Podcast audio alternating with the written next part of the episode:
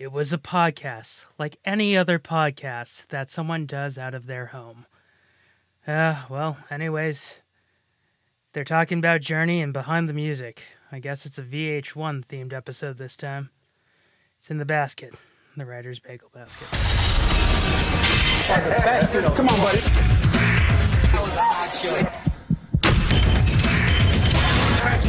Step on back. Tear me apart, Lisa! Snap out of it. You owe me 15 grand, pal. I love you! That's all I needed to hear. I'm so excited! I'm so scared! Don't be mean. We don't have to be mean. Because remember, no matter where you go, there you are. Hi, welcome to Writer's Bagel Basket. I am Scott Kurland, and we are doing a very special episode to bridge the way from Not Your Average Saturday Morning, last month's theme, to Halloween Shocktober. And it's not even a scary thing that we're talking about. We are talking about Behind the Music's episode on Journey. And the person who picked this is someone who I've admired for a long time. And I can't believe they agreed to be on this podcast. Mr. Rob Kutner from, he has been a writer for The Daily Show, for Conan, for The Tonight Show with Conan O'Brien. And now he has his own show called Gander. And uh, Rob, thanks for being here. Thanks, Scott. It's great to be on your show. Yeah. Don't lie. No, just kidding. Um, so you picked. Normally, the guest picks what we're watching. You picked behind the music, and the one you originally picked was the Culture Club, which I couldn't find anywhere. Very suspicious. You originally picked that, and I said you could talk about that, but then you were kind enough to pick um, Journey. Why? Why of all the the episodes that are free on YouTube that you picked Journey? I don't know. Um, I think that uh, well, you know what? It actually was interesting for me to go back and what I what what I remember was like they kind of skew things a certain way. And when I originally watched the Journey episode, I think my takeaway was thinking like, oh, Steve Perry was such a dick. like what a dick he was when like he was so he, he got everything he wanted, but he still was like too good to be in the band and didn't feel like he was part of it. And then when I watched it again, maybe maybe with the wisdom of age or something and experience, I could see like, oh, yeah, kind of a good thing, but his life is kind of sad too. And uh, you know, I think I just saw more complexity to it. So I don't know why. Like I just had some things. Some you know, some shows just leave you with a strong impression or something like that that you don't really remember anything besides that. And so I guess I was curious to see like if that would still hold up, but it, it, didn't have a completely different impression. So you know, it's like a it's like a fine wine. It really ages well. Yeah. or I watched this episode twice because I'm convinced that everyone in the band of Journey was sleeping with his girlfriend Sherry. I'm like hundred percent convinced. Like Neil Sh- Schon's like, yeah, he was so in love with her, but so was the rest of the band. oh, you found the subtext of the whole thing. Yeah, with, with that's the whole thing is like it doesn't seem like there's this um doesn't seem like there's a huge like emotional melodrama behind the whole thing it seems like there's all these different like weird life things that just sort of intruded at various points um it's also kind of fascinating i had no idea like so many people are really in journey or how it how it's really just been neil Schon the whole time honestly if you think about it yeah. It's like it's like Steely Dan. It's like like yeah like there's only well now there's only one original member, but then all these other people just showed up. yeah it's like it's like spinal tap in reverse or something i guess Exactly. Um, yeah. but then like you know like and, and it's like all he ever really wanted to do was just be a rocker and have a band and that's like, like kind of like all he does the whole time is just be a rocker and have a band but like when he was doing it himself he was like too experimental and all this stuff and for not and and you know it's like weird one of these weird devil's bargain things where like he needed steve perry and he needed that whole sound and that kind of like ballad feel he didn't really like it but it made them huge and then he could do whatever he wanted but then it was like all that emo stuff was too much for steve to handle too so it was like this kind of toxic lightning in a bottle, if you will, that we caught for. And then also like just how many friggin' hits they have. Like, I mean, not even this the ones in the show, but like there's so many songs that like still get radio play today. It's amazing. Yeah, I mean, so on on the podcast once a year we'll do a music video breakdown and we did the music video for Journey I can't remember which one we did. We did the one where they're basically outside of a factory and singing to a girl. Separate ways. Separate ways, yes, separate ways, worlds apart. Um, and Right. Thank you. and and um, I just I just remember that when we talked about that, I was like, man, Steve Perry looks miserable. Like he Yeah. doesn't want to be there. And then I just love the narrator is like, and Steve realized that he didn't want to be a celebrity. And then they cut to Steve and he's like, I really didn't want to be a celebrity. I never really felt like I was part of the band. I know I know that's difficult to see, but I really always felt that I was the outside guy. What's the subtle point they're trying to make here? What I love think- about that video too is um, there's some scene with the, the keyboardist with his long 80s hair is like has the keyboard up on the wall and he's playing and doing one of those little keyboard riffs and it's like that just feels so 80s to me in so many ways and it's like hey guys let's just break out of the box and put the keyboard up on a wall it'll be vertical man no one's ever done that Yeah, and that's when you would normally get the narrator, and behind the music is like, and no one ever did that before. yeah I, exactly I love how on the nose the narrator behind the music was.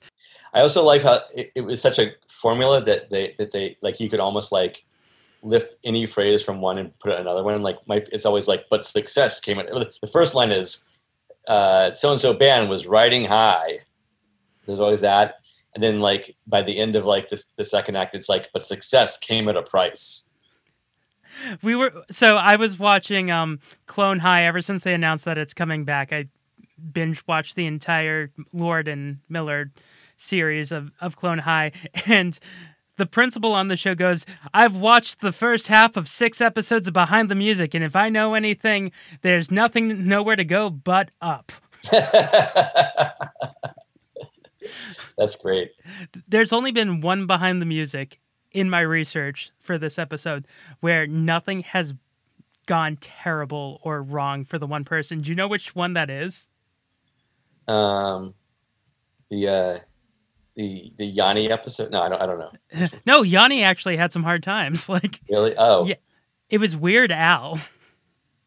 Oh, right. Yeah, that guy is like preternaturally like positive and optimistic and kind. I, I've met him before. He's he's like one of the kindest people and just loves what he does so much and and doesn't have um, any kind of issues and stuff with other people. And maybe it's because he's his own thing. You know, it's just clearly his own thing. He doesn't I- depend on a band, as it were. Don't want to cut you off, Rob, but you dropped a name back there. Um, no, but yeah, um, I've actually I've met name dropping too. I've met Al before too, and oh, just Al. Okay, I see. You don't need an adjective for you guys. You're that type. Weird Alan Yankovic Jr. you clean your room up right now. That's his mother. but but he's he's just so nice and like um i was like oh yeah uh my best friend's vegan and he's like cool like like it, it's that being starstruck by someone like like al is is basically what i'm trying to get at like i didn't know what to say i was like oh i'm gonna ask him about this and this and this because i've interviewed people before and like the first thing i said was like hey i i know vegans too like i turned into a child because i didn't know what Yeah, to say you were like the Chris Farley show. You remember that? yeah. hey, hey, rem- remember when you made UHF? Th- that was awesome. Yeah, exactly. I'll tell you one little story about him, which is like I think it illustrates like because you really have to, you still have to sort of dominate to um, to be successful. I think in any kind of industry, and so the way I met him was um, by some stroke of dumb luck. I really don't know how, but he started following me on Twitter, um, which kind of blew my mind like for about a week. And I was afraid to even like even post anything or, or add him or anything like that because I just didn't believe that was even possible. But then I had a pitch for Conan, which was like, I said, um, you know, you have oh, so if if you guys remember uh, when Conan moved to TBS, he he co-wrote a new theme song uh, for his intro with the band leader Jimmy Vivino. That's super inside baseball. he used to have that old late night uh, anthem, which was pretty famous that he had on the late night show for two years. And so he wrote a new song because for a new show. And I said, well, I noticed that song doesn't have any lyrics. What if we had like a lyricist come and write like words to Conan's new intro song? And who's you know who's the most memorable lyricist? You know, Weird Al. So um, I ran that up to Flagpole, and they were into that. So then I reached out to him through DMs on Twitter. You know, that's how that's how all the business gets done nowadays. And I said, "Would you be interested in doing this?" And he was, and like I couldn't believe it. So um, he came in and he wrote this. He wrote the song and, and the lyrics for it. And I thought, this is you know I'm not I'm kind of a little embarrassed to admit this, but I'll, I. I, I thought, wouldn't that be like amazing if I was sort of part part author on a Weird Al song? And so there's just a few lyrics in there. I was like, well, what if we did this or this or this? And I tried pitching other things, you know, just to sort of be part of that. And just every single one, he was like, no, I think this is better because of this. And then he put it, he would either change it or he put a better lyric in. And it was like, there's this sort of method of creative control where he like, you know, he's so meticulous, a craftsman, like all the details that go into his songs and the parodies and the videos, you can tell there's so much craft into it. He takes it 100% seriously. And if you read that New York Times Magazine profile, I don't know if you read that uh, probably about three or four months ago, they talk about like, uh, I feel like it was Gangsta Paradise or some other no, white and nerdy, something like that. white and nerdy. I yeah, you remember Yeah. they talked about how he writes like hundreds of possible lyrics for these things and then just narrows them down until the very best ones. I mean, he just he works the. It sounds so like effortless and kind of silly the way he throws the stuff off, but there's so much creative work into it. So you see, like he really controls his craft, and I don't feel like he wasn't he wasn't a jerk about it at all. He was never mean, but it was just like clearly he had a complete beat on what he wanted to do and exactly how he wanted to do it.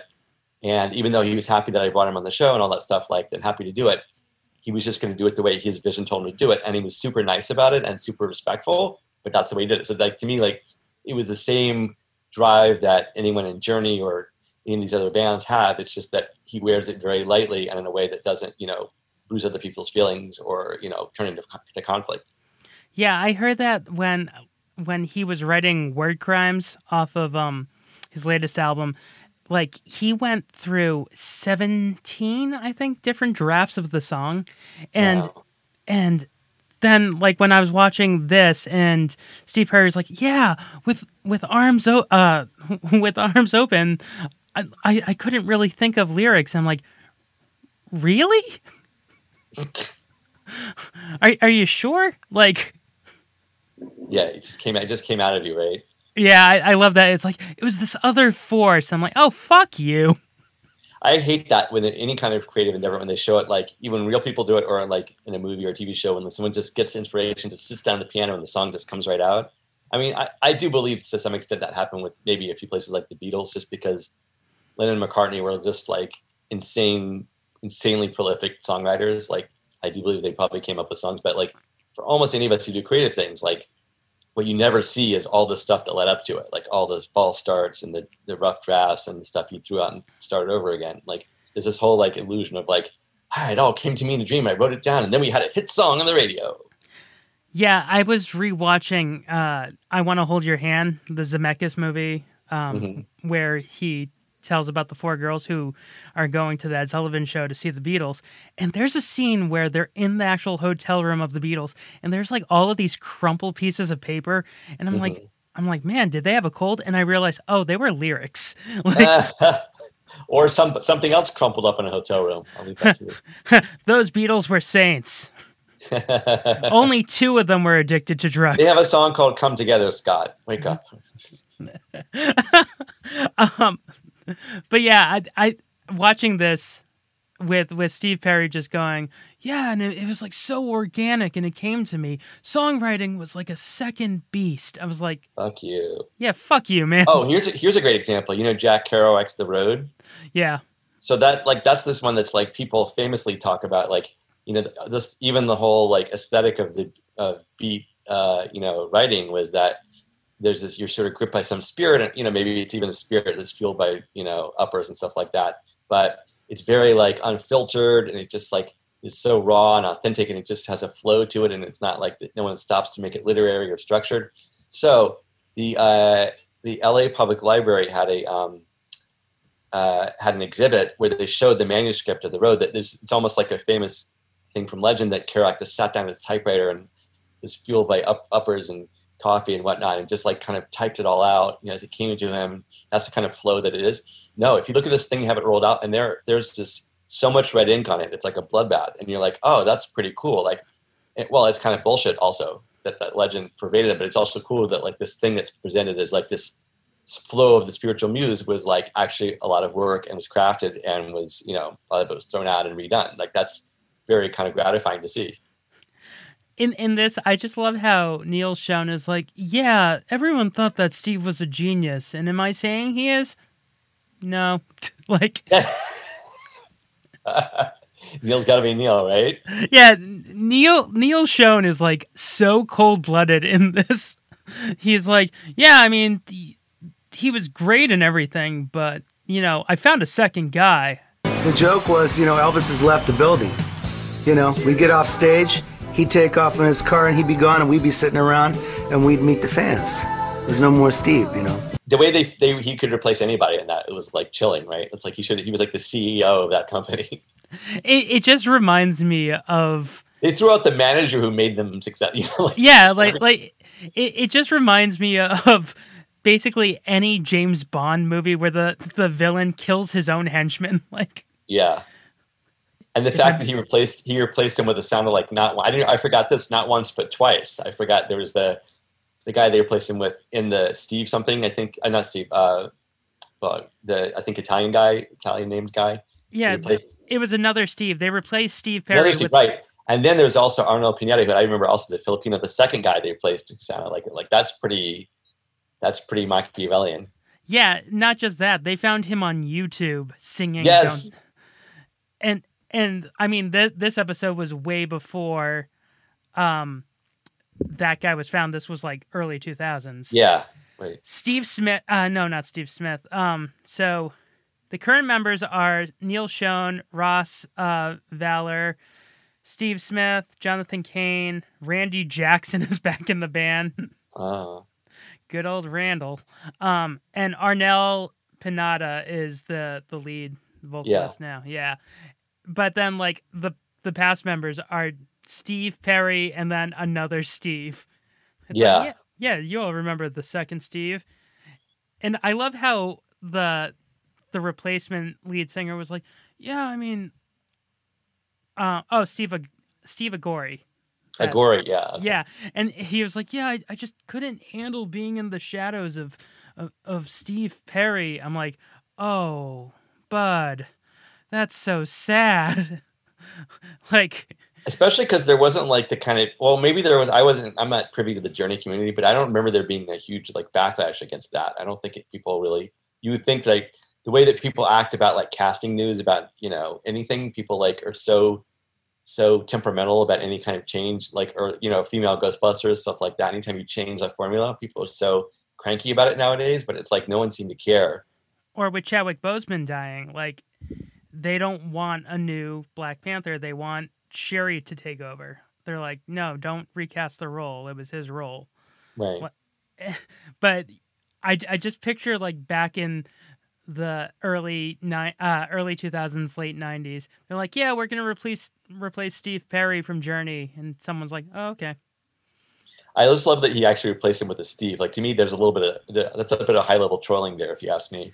they picked a guy who kind of looks like him too Well, that makes more sense though to some extent, but like literally a Steve. I mean, that's just like that's not accidental. I think. well it's like the dick sargent dick york like they Yeah, literally right. pulled a bewitched Right.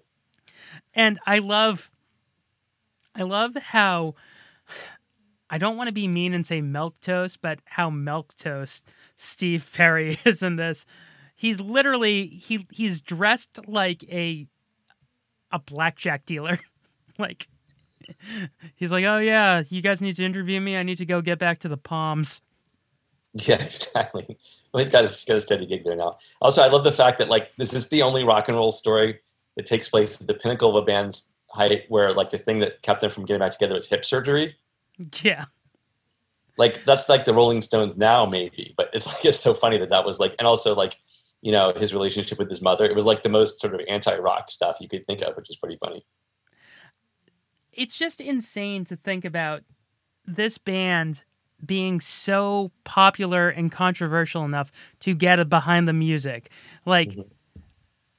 in prep for this episode, I also watched a few other behind the musics. I watched one on the year 1987 and and that was like Billy Idol is like, "Oh yeah, I was doing drugs and I was, you know, sleeping all around. And then like I watched this and it's like, yeah, it just got too much. And you know, Sherry was sleeping with everyone. I mean, I I'm not trying to beat a dead horse, but didn't you get that vibe that like that's why he he he chose her over the band? You know, I, I think maybe I, I, I would have needed a second watching to get that. I mean, I sort of it was sort of like laid out there, but like here's the thing, like you as you say, like they sort of like they try to like nail it down like really on the nose throughout it, and they the fact they skirted over that like I sort of didn't really pay attention to it, but I think now that you say it, I can kind of see the pattern, like because it, it seems like there's also these sort of gaps in the logic sometimes. That's when I would love the narrator to just be on the nose. We're not saying that Steve left the band because he caught Sherry with Neil and, you know, the Right. other Steve. But we're not not saying when we come back, DNA tests. like, Exactly. Back on the Maury Povich show. That's um I mean that's like the difference between a show from that era maybe and now. Like nowadays it would be like every single possible piece of you know, in this Kardashian post Kardashians era era, which I can very thankfully say post. But um like every single like intimate wrinkle would be revealed like that and like exploited. Like they, they were there was still some some sort of veneer of you know, some secrets are not revealed. Even though it's supposed to be a show about revealing the intimate life, it was still kind of glossed over, kind of a glossy, relatively at a distance show. yeah, I I did love this show growing up because this was the show in high school that everyone was watching. Like if you didn't mm-hmm. watch Behind the Music on Sunday, then you didn't know shit on Monday. Like Yeah. and I was like, "Well, what about the Simpsons? Like they just hired comedian Dana Gould to be a writer and they're like, "Fuck you, nerd." I'm like, Right. Like look, look who outlasted that, right? yeah. But this And they- and they were kind of like these great like little parables of like the American dream, like each one, right? It's like the whole idea that you do something you love, nobody you're a maverick, nobody likes you, but you do the thing anyway, you work you work it to death and suddenly you catch this amazing bit of luck and like you could just suddenly be rich and famous and get to do whatever you want, but then it all falls apart, like almost with the Shakespearean or Greek tragedy aspect to it or something like that. It's like really compressed dramas of like the whole up and down of like the uh, that kind of legend we tell ourselves. the most painful episode to watch is the MC Hammer one when you find out that he spent like 90 million dollars on an entourage. Oh my god, yeah, that was really sad. Yeah, all all of the all of those ones uh the Britney Spears one is actually pretty sad too. Um that I've not seen, but I mean, like you know, that was kind of like that's interesting. So that was like a much later story, and like her her life was so much revealed to all of us already. So it's almost like behind it's almost like behind the music kind of created the uh, environment for its own obsolescence in a way because it sort of like unearthed all this stuff, and then that just became common practice, and so you didn't need a show to expose like these. Well, I'm wondering because they brought back Unsolved Mysteries on Netflix, if Netflix or Amazon is just going to be like, no, what we're going to do behind the music. They could, they could, they could still find plenty of things to talk about. I think, although it also seems like a lot of the sort of big bands are now kind of more like manufactured, you know, to some extent I mean, by big companies. part of the reason I've noticed that with Behind the Music, it goes from like a really tame episode, which I would consider this one, to a very hardcore one. Do you know what episode followed this one a week later? Remind me. Fleetwood Mac. Oh my god, uh, that's like an opera of heartbreak and betrayal and I mean, I've been saying this. I, I used the Bagel Basket Twitter to basically dreamcast my own Fleetwood Mac biopic movie of making rumors. And like, I'm like, now if I did that with Journey, I think I would just basically cast like four Robert Pattinsons. just, just do a, uh, do a parent trap and Robert Pattinson plays everyone in Journey. That's hilarious. Um, but yeah. Has So- to grow the mullet out though. I still don't understand how on behind the music the narrator always found a way to work the song in and every time my eyes would roll i'm like yeah okay it was pretty clever it's like any way you want it that was the way journey needed it for, so shameless. So Yeah. shameless. For Like, a it's almost a- generation it's almost a dad joke the way he's doing it. for a generation of fans who didn't stop believing. Journey was there for a wheel in the sky. You could almost say the pressure was loving, squ- touching, and squeezing the band. I, I Um, just I by the end of this I was like hoping he would run out of different puns and just be like, uh, Quest for Camelot soundtrack that Steve Perry did by himself. yeah, deep cuts, like super deep cuts. Well, well, conversely, was also funny is like they always would, you know, if it's a band that has enough of a of a repertoire, they would like they could always find a song to fit the mood. So like this is one of the reasons I remember the Culture Club one was, um, uh, if I guess did you see that one at the time? Do you remember ever seeing it? Yeah, I saw it like a long time ago, but that was like 2001. Yeah, so um, you know, so a lot of it hinges on um, Boy George uh, being in love, and it's sort of an unrequited love or having an affair with with Jon Moss in the band. And then I forget actually if if Moss like just broke up with him or cheated on him or something, or just didn't return his love. But he did something that was like broke his heart, and that was like a big emotional anchor point. And they they they do that, and they go to commercial with with uh, Boy George singing from one of the songs. Why did you do that to me? With Jon's face on the screen. It's just like it's such such perfect melodrama that fits the song.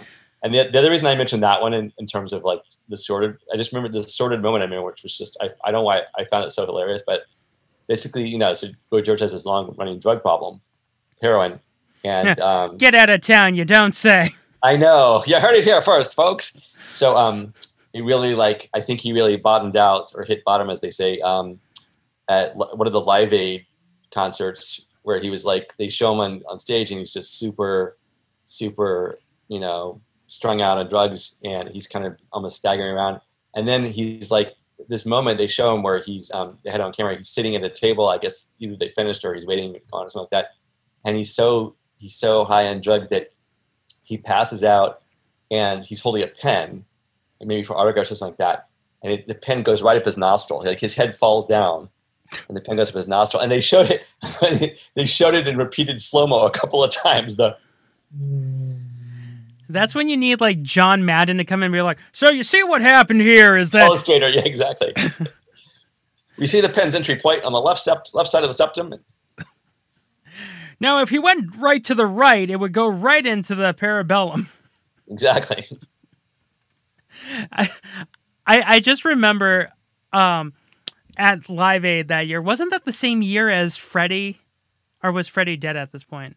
Don't rem- I don't remember that. Because I, I remember Culture Club being at the famous reunion of Queen Mhm. at Live Aid. So I just picture like everyone's cheering for Culture Club and and Boy George just strung out, and then across the field he hears on stage, "Ayo!" I'm like, God damn it! Where's the pen? You need it. Yeah, exactly. I mean, with this episode, so there were a few. I didn't even say this episode because I was like, knowing Rob's sense of humor, what would he find most ridiculous? So the one that I sent you was Hall and Oates. Wait, you sent me one? yeah, I sent I sent you three. I sent you Huey Lewis in the news. Oh, dude, Hall- I didn't do my homework. I'm so sorry. Oh no, no! When I was giving you options to pick, Oh, to choose from. Oh, I see what you're saying. I, I was like, oh my god, I just felt like I had one of those nightmares where you show up at school and you haven't done the study for the test, and also I'm you naked. you literally just said my favorite joke from the movie Top Secret. where Val Kilmer is running through the hall and he's like, "Excuse me, where's where's the math final? Exams ended two days ago. Oh God!" And he wakes up and he's being tortured. He's like, "Oh, thank God." That's so great. But no, I, when I was giving you uh, options to pick from, I was like, because I was like, I felt terrible that I couldn't find the Culture Club one.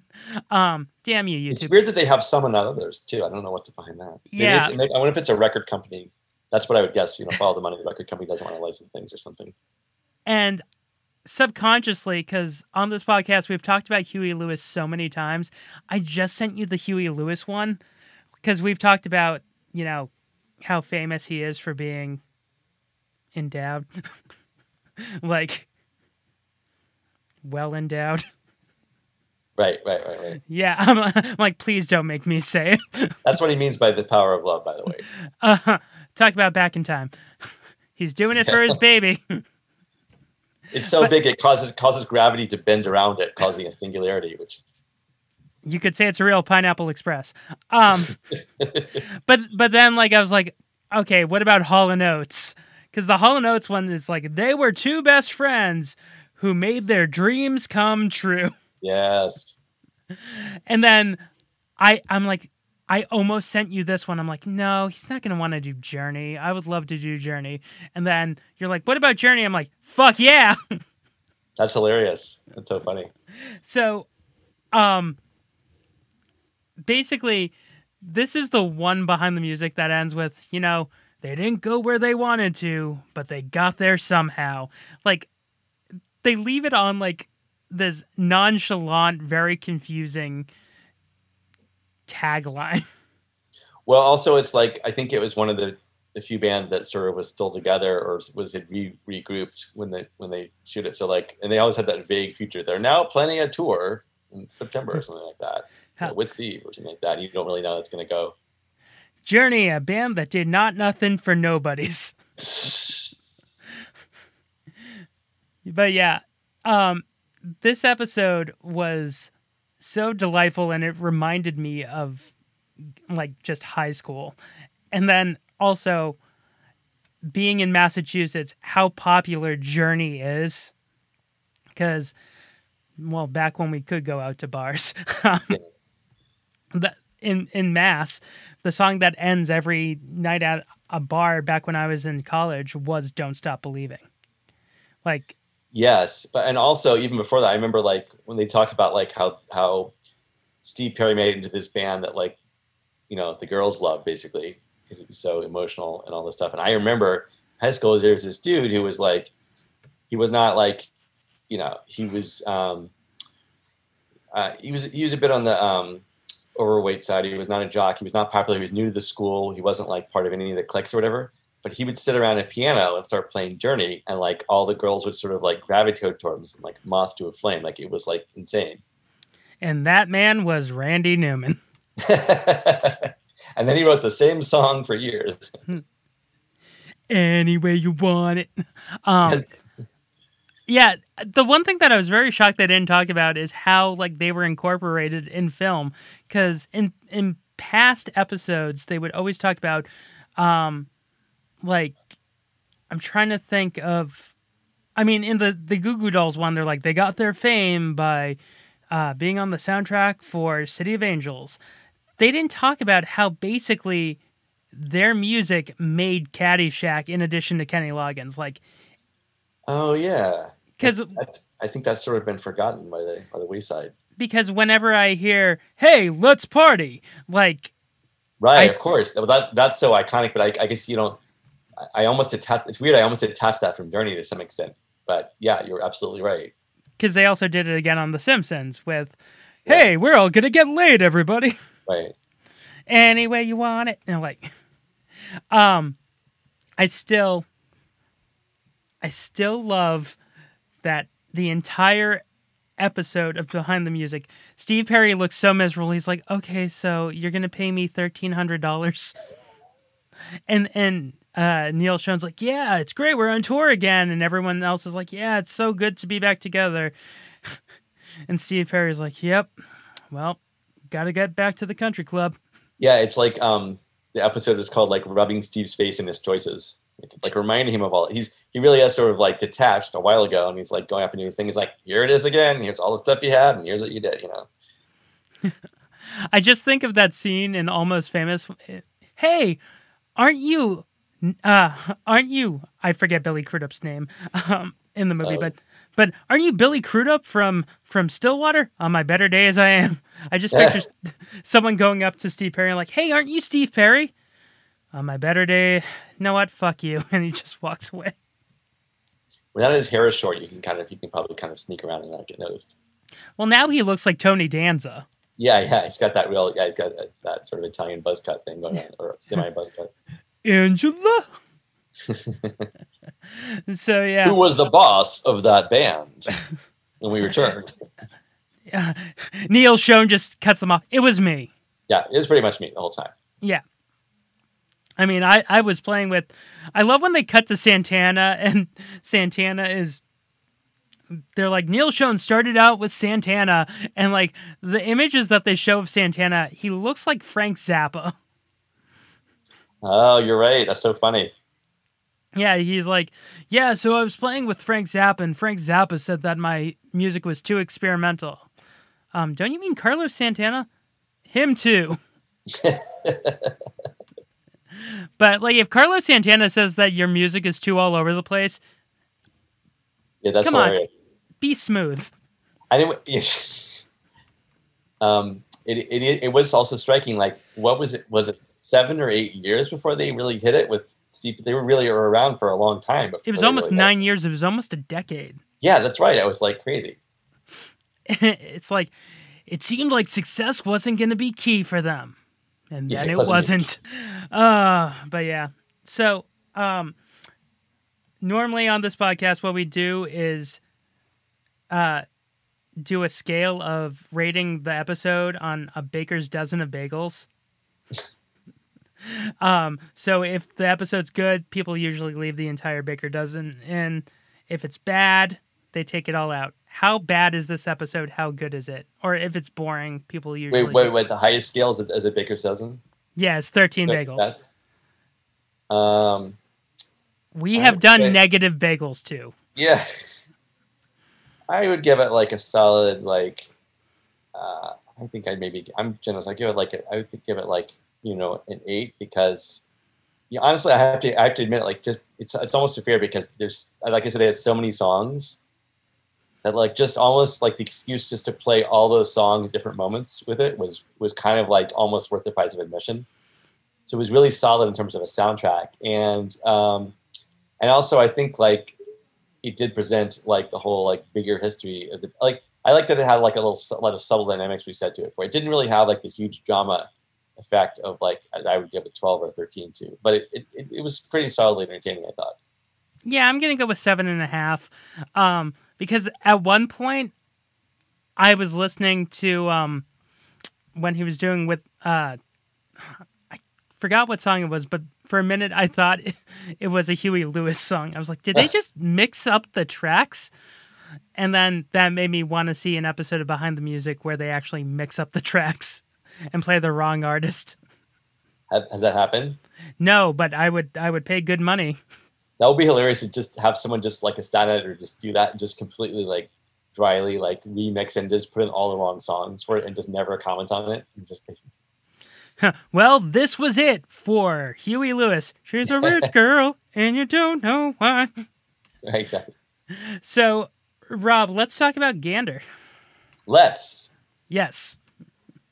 So, um, you created the show with Jonathan Kesselman, who he's always been a hero of mine because growing up as the only Jewish kid in basically an all Catholic town and Hebrew Hammer coming out, wow I was like, oh, behind finally. Furland here Thank you. I was like, finally. But if if you look at your sense of humor, um, you have always been, you know, basically a mentor to me. Like I've always looked up to you.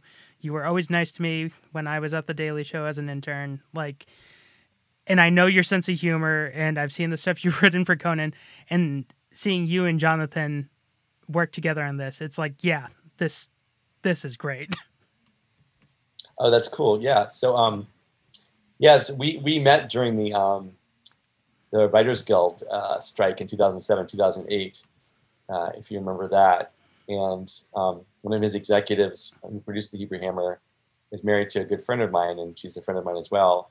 And she just she had she called it. She said, "You guys have to meet each other." Like she just tried to get us to meet over email. Like a while before that, she's like, she saw our that we were simpatico. She's like, "You guys have to know each other because like you would really hit it up." But then, you know, being lame guys, we never made that happen. And then we were stuck in picket lines together for like three and a half months in like the cold weather in New York. And you know, you're just marching in a, in a sign in a, in a circle with picket signs, and you start talking to your neighbor like, "Hey, what's your name, John? John Rob, John John Kesselman." was like, wait, and we're both like, "Wait, where were we supposed to meet?" um, and then it, and then we just really hit it off, and we were just sort of friends for a number of years. We would um, send each other scripts to, to give each other feedback, that sort of thing. And it really was. We actually didn't actually do anything until a few years ago when um, Uh, I don't know if you've seen the realistic Black Mirror thing we did. Yeah, I did. Um, It was a That was little just- too realistic for me. That was just a, that was just a riff that I had. Like most of the time, like I would pitch things at Conan, and like this is more complicated. Like Conan Conan sketches have to be pretty quick turnaround, and have to be even though there, a lot of work goes in them, they look very highly polished. Like you have to have to be pretty short and to the point. This was this is like what Black Mirror would actually be like if, if technology works the way it does, which is to say, it always fizzes out or something's wrong. So it's all these Black Mirror dystopic.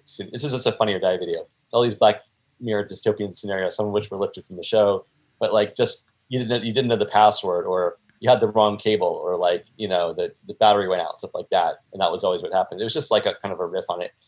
And I tried to do it at Conan, and it was it was too complicated. Or um, I think Conan wasn't as much into Black Mirror; it hadn't really like peaked in the U.S. yet.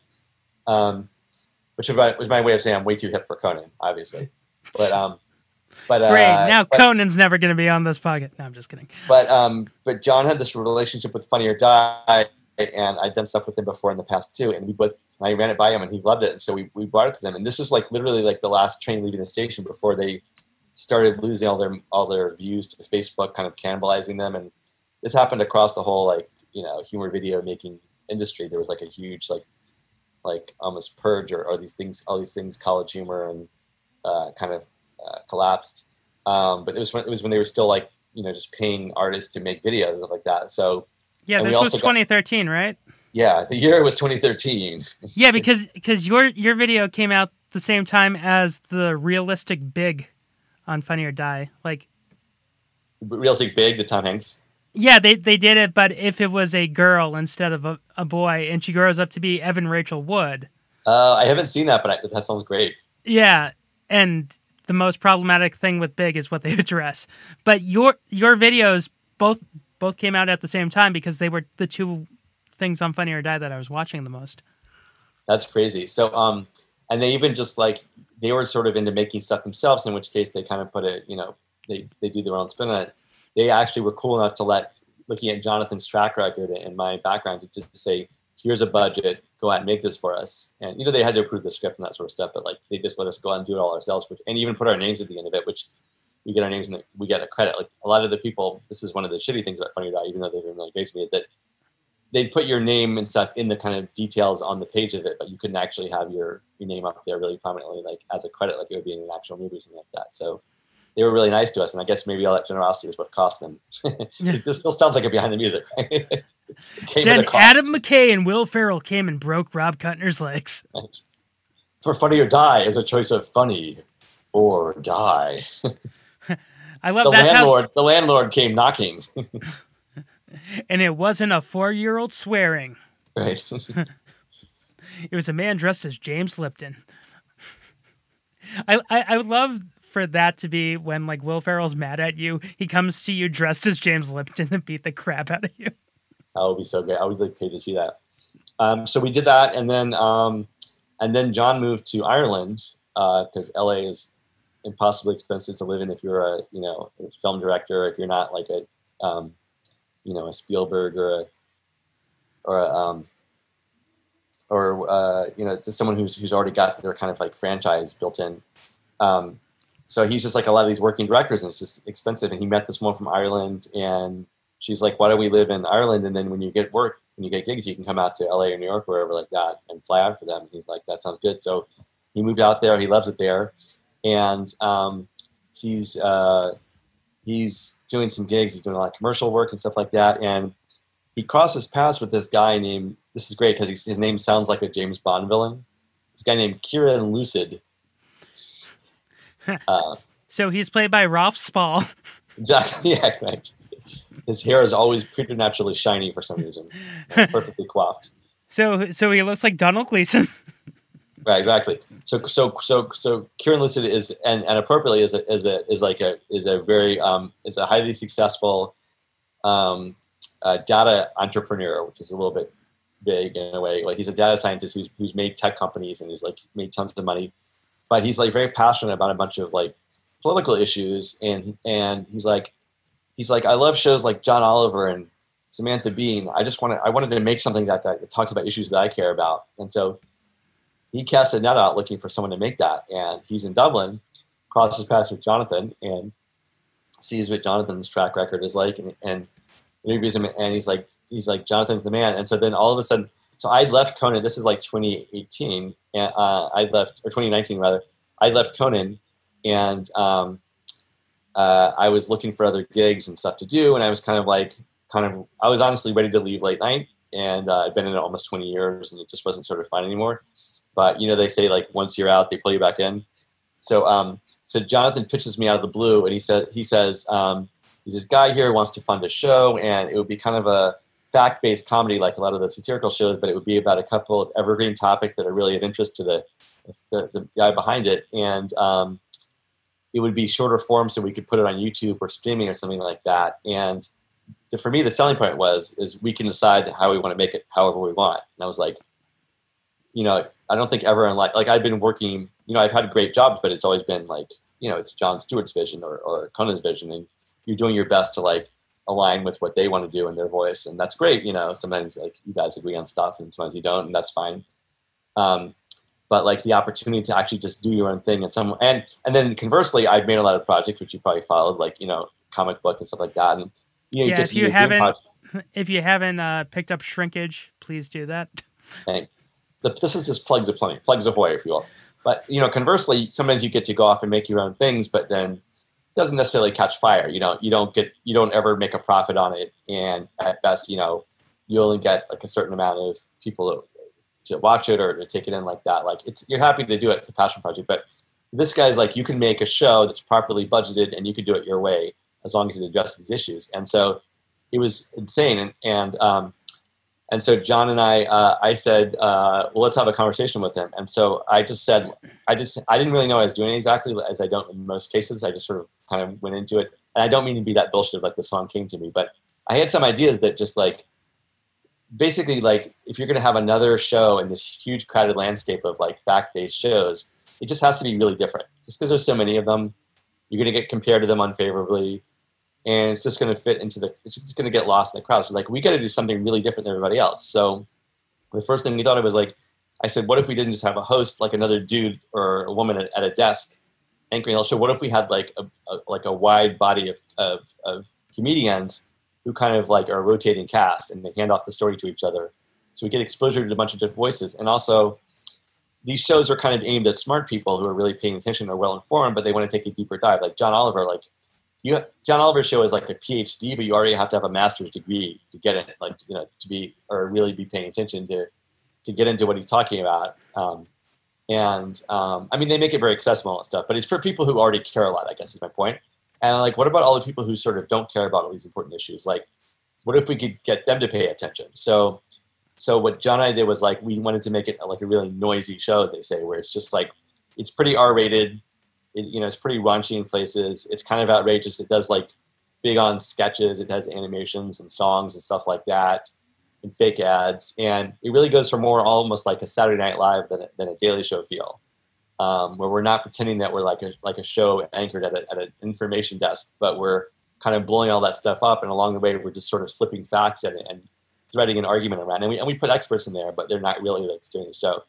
Um, Yeah, you got Lewis in there. Lewis Black, yeah, I mean, like yelling about stuff is always like a key for success. So, so John and I like put our heads together and we found all these comics and actors. He found all these great repertory actors in Dublin to play in the sketches, and then we just reached out and found as diverse a group of comedians we could find who had some name recognition and were either on their way up or, or were already like already there. And um, and so we got to make the show we wanted to make, you know, uh, and um, and just we just focused on these six uh, topics that the the guy behind it was interested in. We hired a researcher, we got the facts right, and then we tried to make it as crazy and uh, you know out there as we could, so that people who would see it as a comedy show that happens to have like an argument behind it.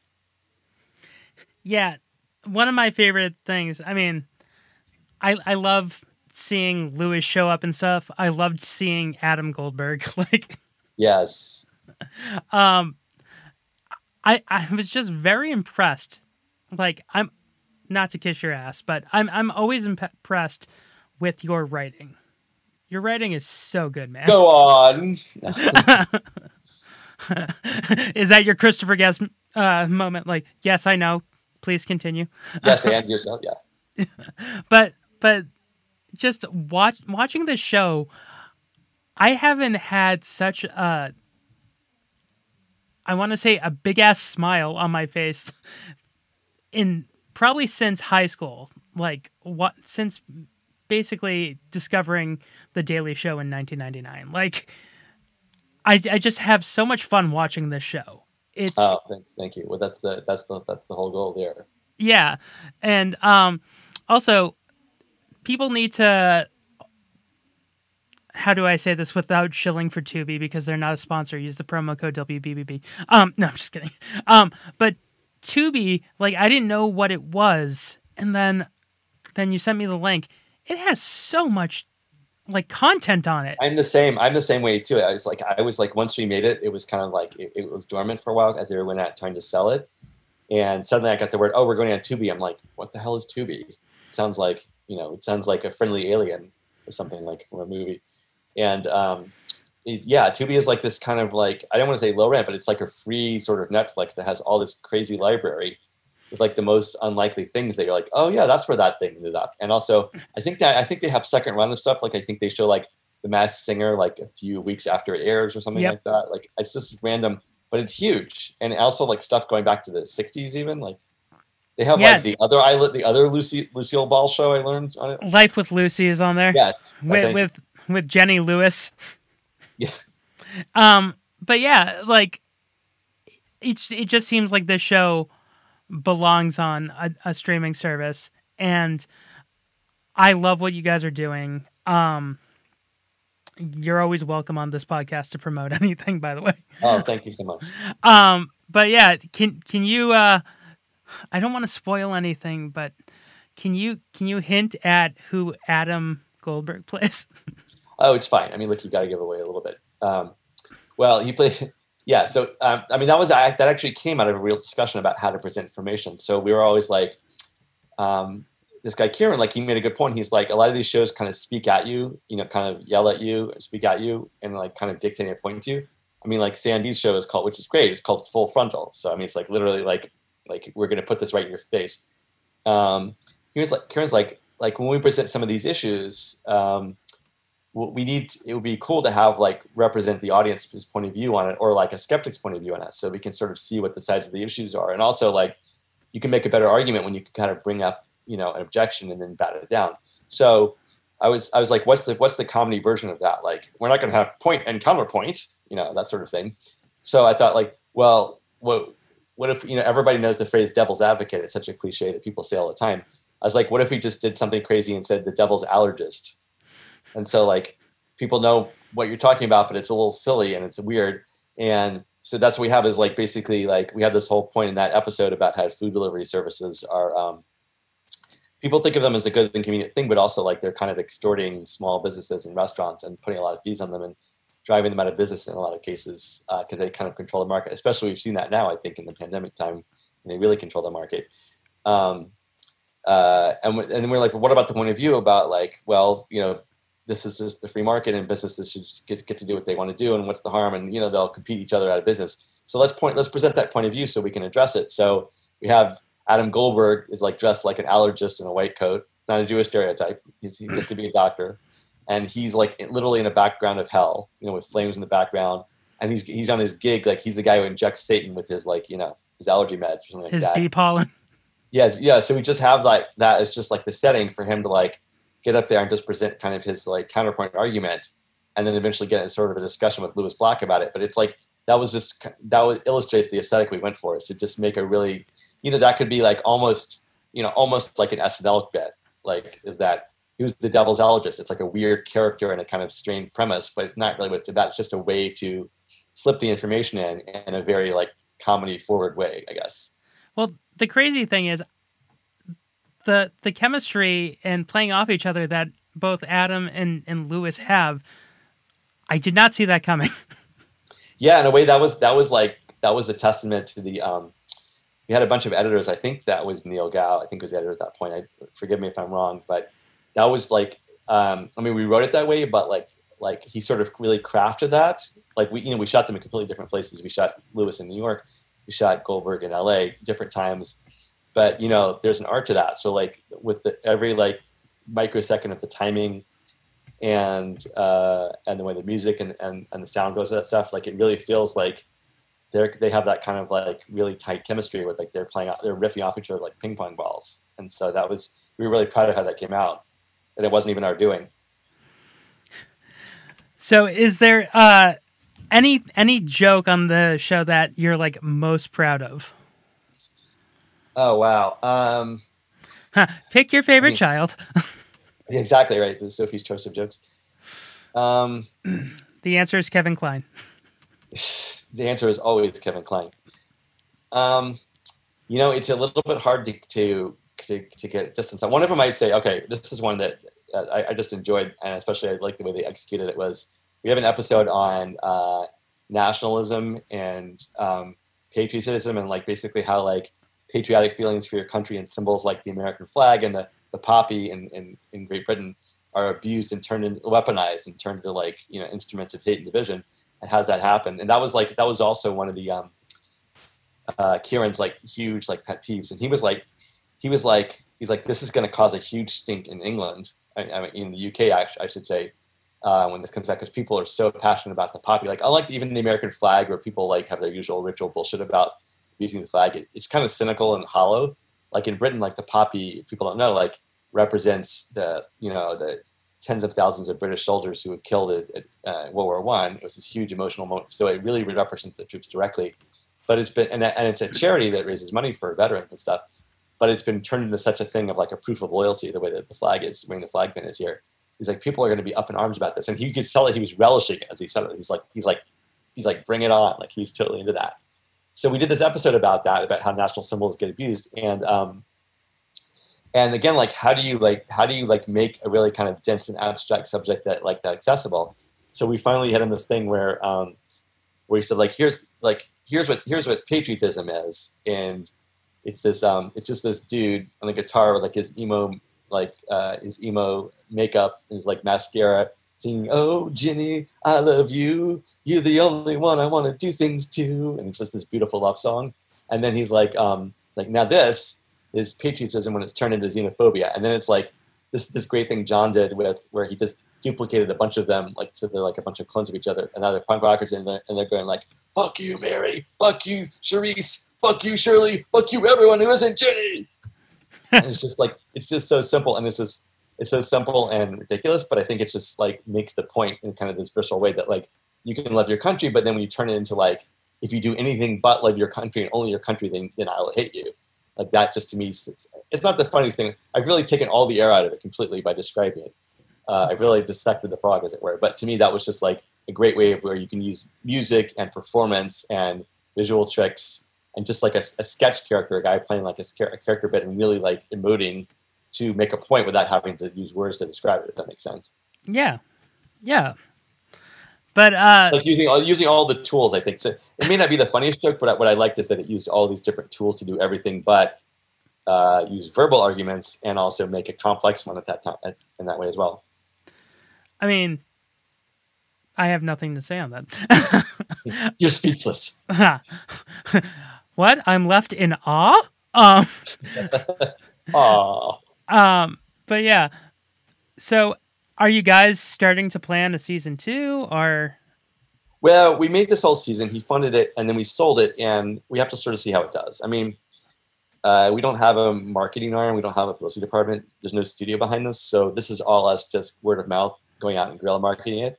Um, and so, you know, we're hoping, and it's going to be on Tubi. They said for probably a year or so, like that. So the good news is it's going to be on there for a while. Hopefully, people will discover it. But so much out there, people have to find it. Uh, we're hoping people will get into it.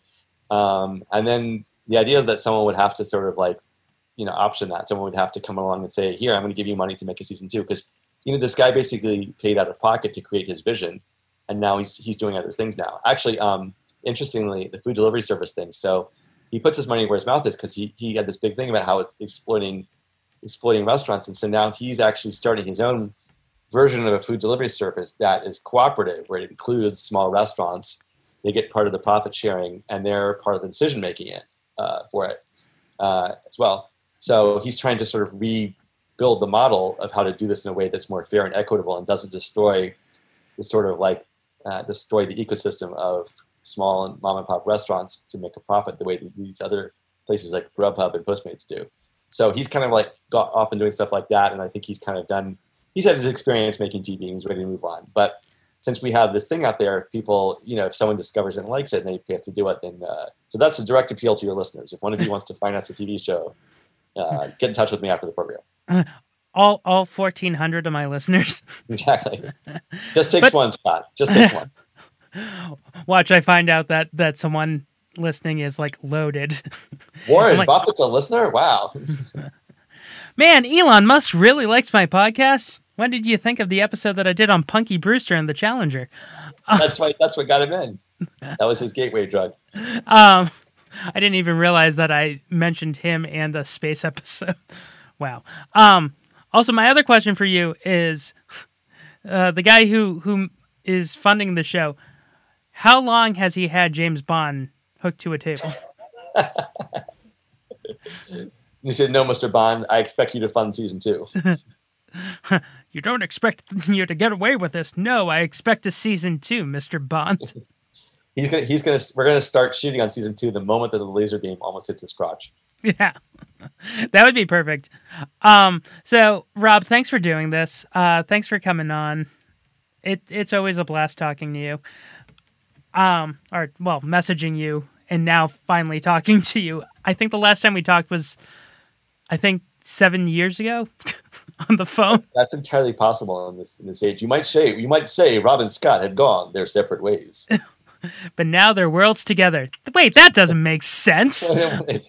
You've gone too far. Broke the formula. but you know, we we always talk online, and I'm I'm so glad that you were able to do this, and I'm so happy for all your success, man. Thank you. I, I really enjoyed this talk. I, I like how you just dive in super deep to these things and just like find all the layers of meaning. It's just great. It's just really like I almost felt like I, I did feel a little bit like the kid that hadn't done his homework because it's like you brought out so much from that same episode that I watched with you. I was like, oh wow, I guess I really should have paid more attention because Scott found every single morsel of it. so I enjoyed that, and I enjoyed all the tangents we took. Thanks for doing this again. Uh, is there anything else you want to plug besides Gander? No, you can just you can look at all my different projects that I mentioned at robkutner.com, and you can follow me on Twitter at at apocalypse how. Um, so yeah, and you can find us on Twitter at WRTRBAGELBSKT. Um, we're on Instagram. We're on Facebook. No one likes the Facebook page. I sound like an old Jewish mom. I'm like, on the Facebook. no one comes to the Facebook page. I put up funny videos and no one comes. Um, great. Now I sound like my bubby. but uh, you can also find us on um, Facebook, Instagram, Twitter. Email us, writersbagelbasket at gmail.com. We might read it on the air. And uh, until next time, I'm Scott Curlin. Rob, thanks for doing this. Bye.